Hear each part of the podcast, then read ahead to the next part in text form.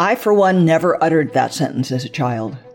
Geography, maps, and languages were what fascinated me, and yet I ended up aboard a space shuttle.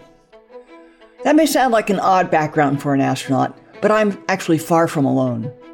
In fact, astronauts come from a much wider range of backgrounds than most people recognize. For example, the skill sets among my 1978 astronaut classmates included astronomy, biochemistry, physics, medicine, and every flavor of engineering, from aeronautical to civil to mechanical and electrical and biomedical. And then there was me, a marine geologist by trade. I am the only person to have walked in space and gone to the deepest point in the ocean. Hi, I'm Kathy Sullivan, and I'm an explorer. Exploring doesn't always have to involve going to some remote or exotic place. It simply requires your commitment to put curiosity into action. So join me on this podcast journey as I reflect on lessons learned from life so far and from my brilliant and ever inquisitive guests. We'll explore together in this very moment from right where you are. Spaceship not required. Welcome to Kathy Sullivan Explores. Before we take off, I have a gift for you. I believe that no matter where you are today, an active thirst for knowledge will help unlock your ability to live a life of meaning and happiness. So I'm sharing some lessons I've learned on my road less traveled. Over at KathySullivanExplores.com, you'll find my seven astronaut tips to improving your life on Earth. When you sign up, I'll send them to you and also make sure you're the first to discover future podcast episodes and learn more about exciting adventures ahead. Just head on over to KathySullivanExplores.com. When I grow up, I want to be an astronaut. How many times have you heard a youngster say that? I feel like I've heard it from hundreds of kids, and yet as I record this, not even 700 people have ever gone to space. I, for one, never uttered that sentence as a child. Geography, maps, and languages were what fascinated me, and yet I ended up aboard a space shuttle. That may sound like an odd background for an astronaut, but I'm actually far from alone. In fact, astronauts come from a much wider range of backgrounds than most people recognize. For example, the skill sets among my 1978 astronaut classmates included astronomy, biochemistry, physics, medicine, and every flavor of engineering, from aeronautical to civil to mechanical and electrical and biomedical. And then there was me, a marine geologist by trade. NASA interviewed some 200 people with similar skills to pick the 35 of us. And that got me thinking, just what does it take to become an astronaut? Do some jobs or experiences set you up better than others to get selected? Is there some secret sauce that ensures you'll get those coveted wings? For NASA, thousands of people usually toss their hat in the ring when they're looking for a new batch of astronauts. Almost 10,000 back when I was selected, and some 18,000 or so in the latest round. NASA's astronaut selection team evaluates every candidate's resume and academic background, but typically only invites a couple of hundred down to Houston for an interview. And then, as with my class, only picks one or two dozen of that lot to join the astronaut corps. So what is it that gets someone a ticket to Houston and then the cool NASA blue flight suit? The stereotypical answer is either to become a military test pilot or to major in aerospace engineering or some scientific field and learn to fly. And many astronauts fit one of those patterns, but as I've said, by no means all. And with the burgeoning commercial space era, that game is sure to change in countless ways. We'll start exploring some of those less common pathways in this episode, using my own story as an example, and future episodes about pathways to space will pick up the theme periodically, exploring the channels, the avenues of both NASA astronauts and commercial flyers, and talking to people involved in selections about how the criteria have changed over the years and what may be ahead.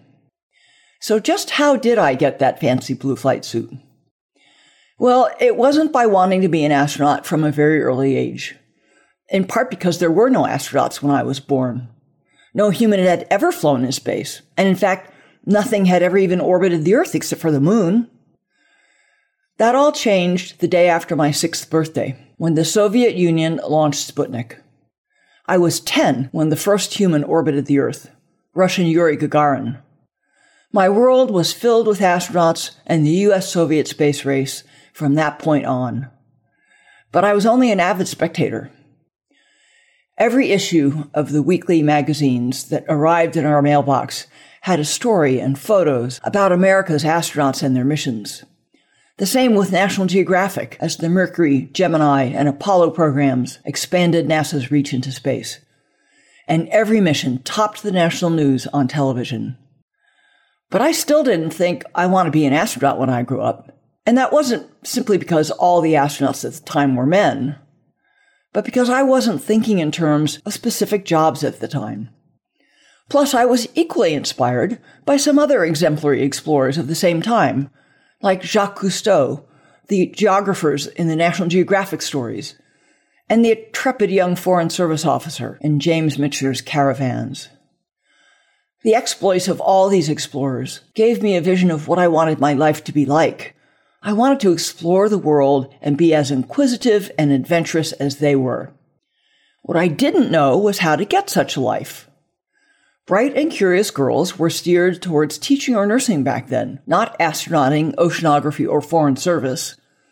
And neither of those seemed very adventurous. I couldn't see being in a classroom all day. Around that same time, I also discovered that I had a flair for foreign languages. So I thought maybe that could be my key to adventure and exploration.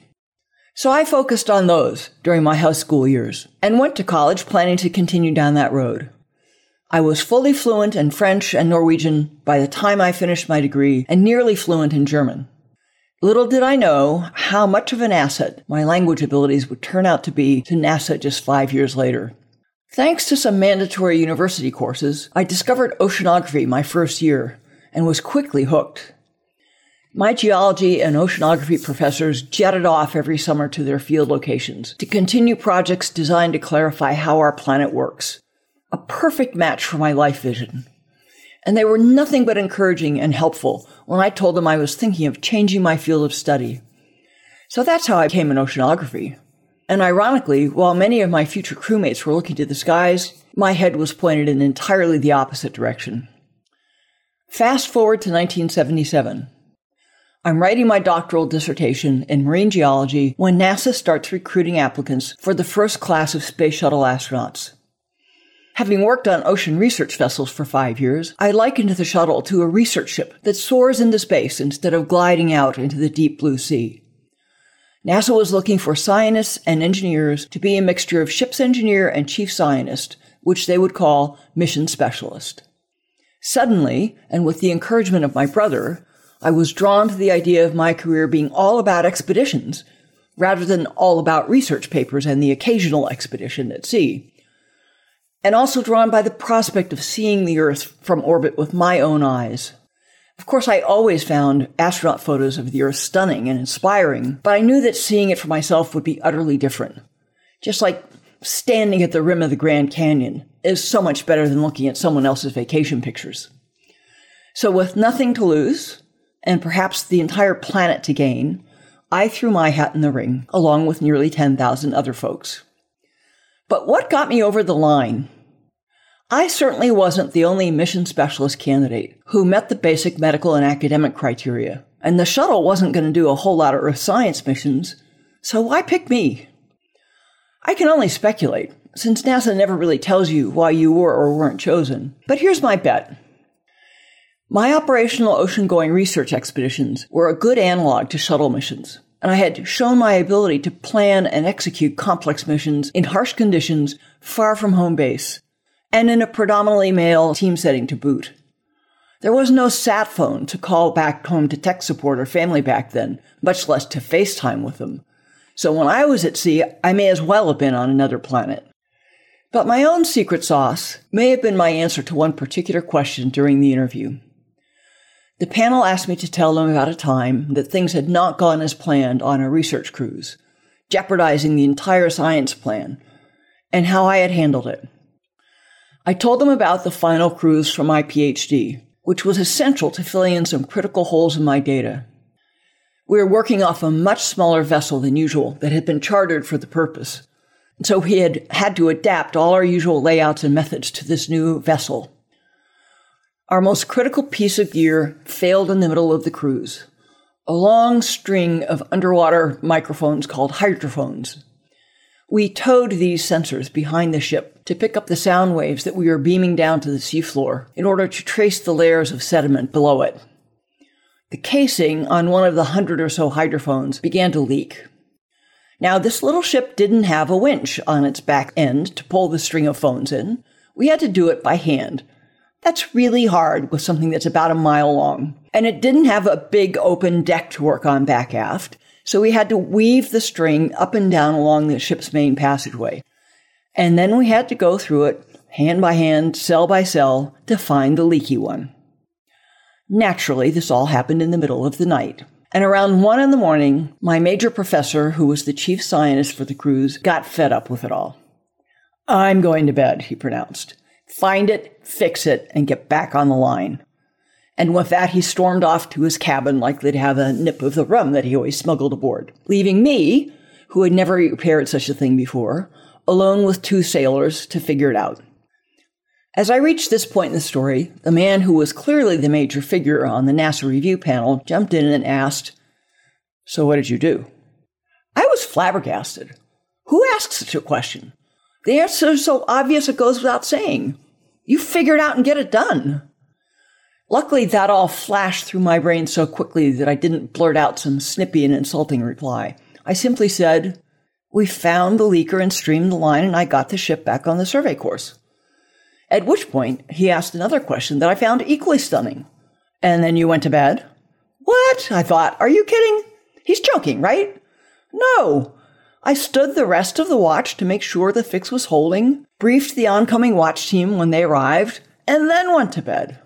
I think my secret sauce was that natural, matter of fact, get it done, complete the mission attitude. My story spoke to an ability to be disciplined about carrying out a plan, but alert to recognizing when it's not working, and then quick to adapt to the new circumstance. That's table stakes in the astronaut world, as it is out at sea. And this is what a lot of astronaut training is about honing your situational awareness skills and developing a deep understanding of the assumptions and circumstances that every plan and every procedure is based on. In fact, we had a common adage to remind ourselves of this. It goes like this there are only two ways to screw up a procedure. One is to fail to execute it exactly as written, and the other is to execute it exactly as written. Meaning that when some change in circumstance has rendered your plan or your procedure void, then you can't just carry it out the way you originally wrote it. Our punchline was the purpose of your training is to make you sharp at discerning which response is needed in the moment. Do it just as planned, just as it's written, or deviate adapt. As my cruise experience showed, this is a challenge that crops up in many situations, not just astronaut training. So it may well be that you or someone you know today is doing work that will prepare them quite well for a space mission. In fact, that's more likely today than ever before, as the needs in space are broader than ever before and will surely continue to get wider. But mine is just one of many hundreds of stories. So stay tuned to discover how other people have gotten to fly in space, like Charlie Bolden, Dave Leestma, Janet Kavandi, and others. All their tales will show you the many pathways that may lead you to the stars. Thanks so much for joining me on today's mission. For more solo shows and deep dives with incredible guests, along with all the ways to get the podcast and much more, head over to KathySullivanExplores.com.